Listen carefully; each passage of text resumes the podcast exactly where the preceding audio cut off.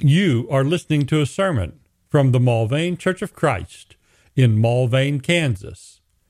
Subscribe in your favorite podcatching app or find and listen to any sermon online at mulvanechurch.com slash sermons.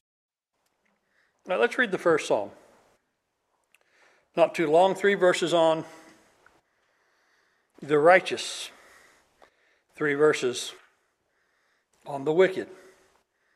Blessed is the man who walks not in the counsel of the wicked, nor stands in the way of sinners, nor sits in the seat of scoffers. But his delight is in the law of the Lord, and on his law he meditates day and night. He is like a tree planted by streams of water that yields its fruit in season, and its leaf does not wither. And all that he does, he prospers. Now the opposite. But the wicked are not so, but are like the chaff that the wind drives away. So you got the tree and you got the chaff. Therefore, the wicked will not stand in the judgment, nor sinners in the congregation of the righteous. But the Lord knows the way of the righteous, but the way of the wicked will perish. So, two exact different states a tree and the chaff. This uh, last week, I worked for two days for John Blankenship in daytime before the, his help gets out of school because he has a lot of young helpers. I help drive one of his trucks. And uh, so I'm there when they come and dump bushel after bushel after bushel into that big truck to take down to the elevator.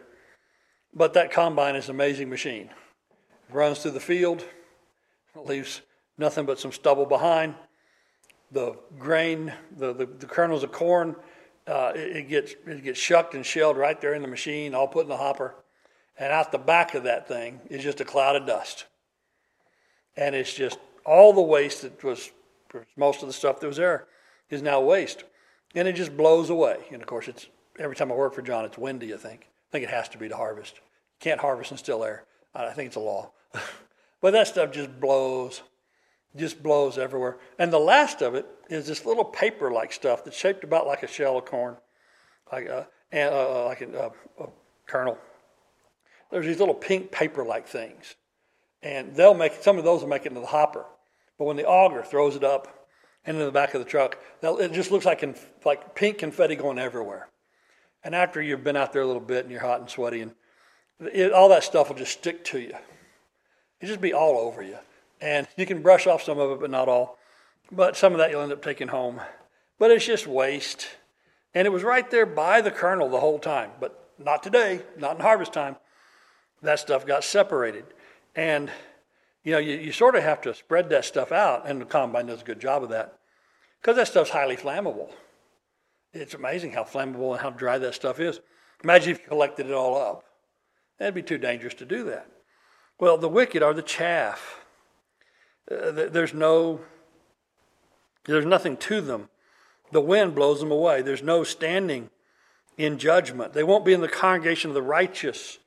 This evening in our Luke study, Jesus had mentioned the resurrection of the just. These guys won't be there. Occasionally, in a hypocritical way, they come to the congregation of the righteous in this life, but they won't make it through that filter of truth and humility into the next. They won't be with the congregation of the righteous. The Lord knows who is who, and He will separate them, and they will perish. And the old Genevan Psalter, it gives uh, at the end uh, this uh, paraphrase, uh, which to be sung like a hymn. In judgment, therefore, they shall not stand, such as ungodly are, nor in the assembly of the just shall wicked men appear. For why? The way of godly men unto the Lord is known, whereas the way of wicked men shall be quite overthrown. So, in this life, the wicked do often pretty well for themselves but they'll be overthrown, in the old paraphrase, in the old Psalter, they'll perish. These righteous, though, God knows their ways. And the thing is, they have learned the ways of God.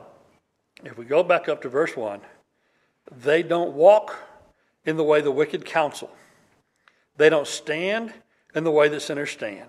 And they don't sit in their seats and spend time with them and drink in their teaching. Instead, they delight in the law of the Lord, and his, on his law they meditate day and night. Again, we mentioned in Luke tonight in our uh, lesson about the Sabbath. What should these fellows have been doing on the Sabbath instead of scrambling for the chief seats and refusing to answer questions about is it lawful to do good? No, they should have been resting and meditating and praying on the things of God. And so we need to meditate.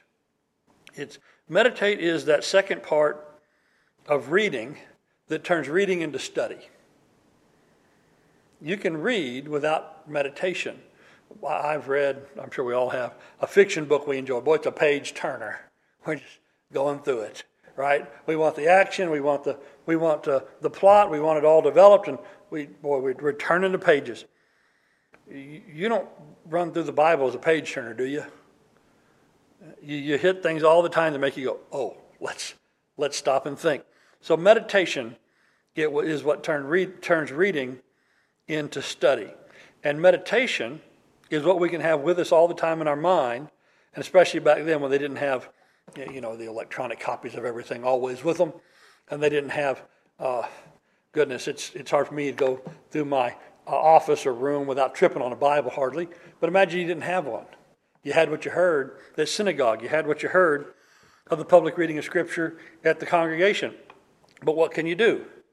You can remember those words and those principles, and you can think about them till the next Sabbath or the next Lord's Day. And so you meditate. These guys didn't have the ability like we do to always be reading. But what they did have, then they had time to chew on. And they had time to take down deep. And they had time to work it out. And so let's do that. Let's meditate. And let's not just read the Word of God. Read the Word of God. But let's not just read it. Let's meditate on it. That's where the one becomes, in verse 3, the well rooted tree planted by the streams of water, and it yields its fruit in season, and the leaf doesn't wither. If you're planted down there by the water, does it matter how dry it gets? If the rain's a little late, uh, you're fed from below. You're fed continually. So be that way in your spiritual life. Take the way of God, meditate on it day and night, tap deep into it, be sustained by it, and prosper and that's not a quick thing. You know, it's amazing that that corn, it grows in a year, but then most of it's chaff and gone away. But the tree at the side of the field, how long has that been there? So be fruitful. Like the tree, we're not in a race. What we're trying to do is be faithful, steadfast, well planted, and fruitful over a long time. That's our goal. And it comes with knowledge and meditation and trust in the way of God. Thank you for listening to this sermon from the Mulvane Church of Christ. Additional sermons and information available at mulvanechurch.com. Come see what a difference the Bible way makes.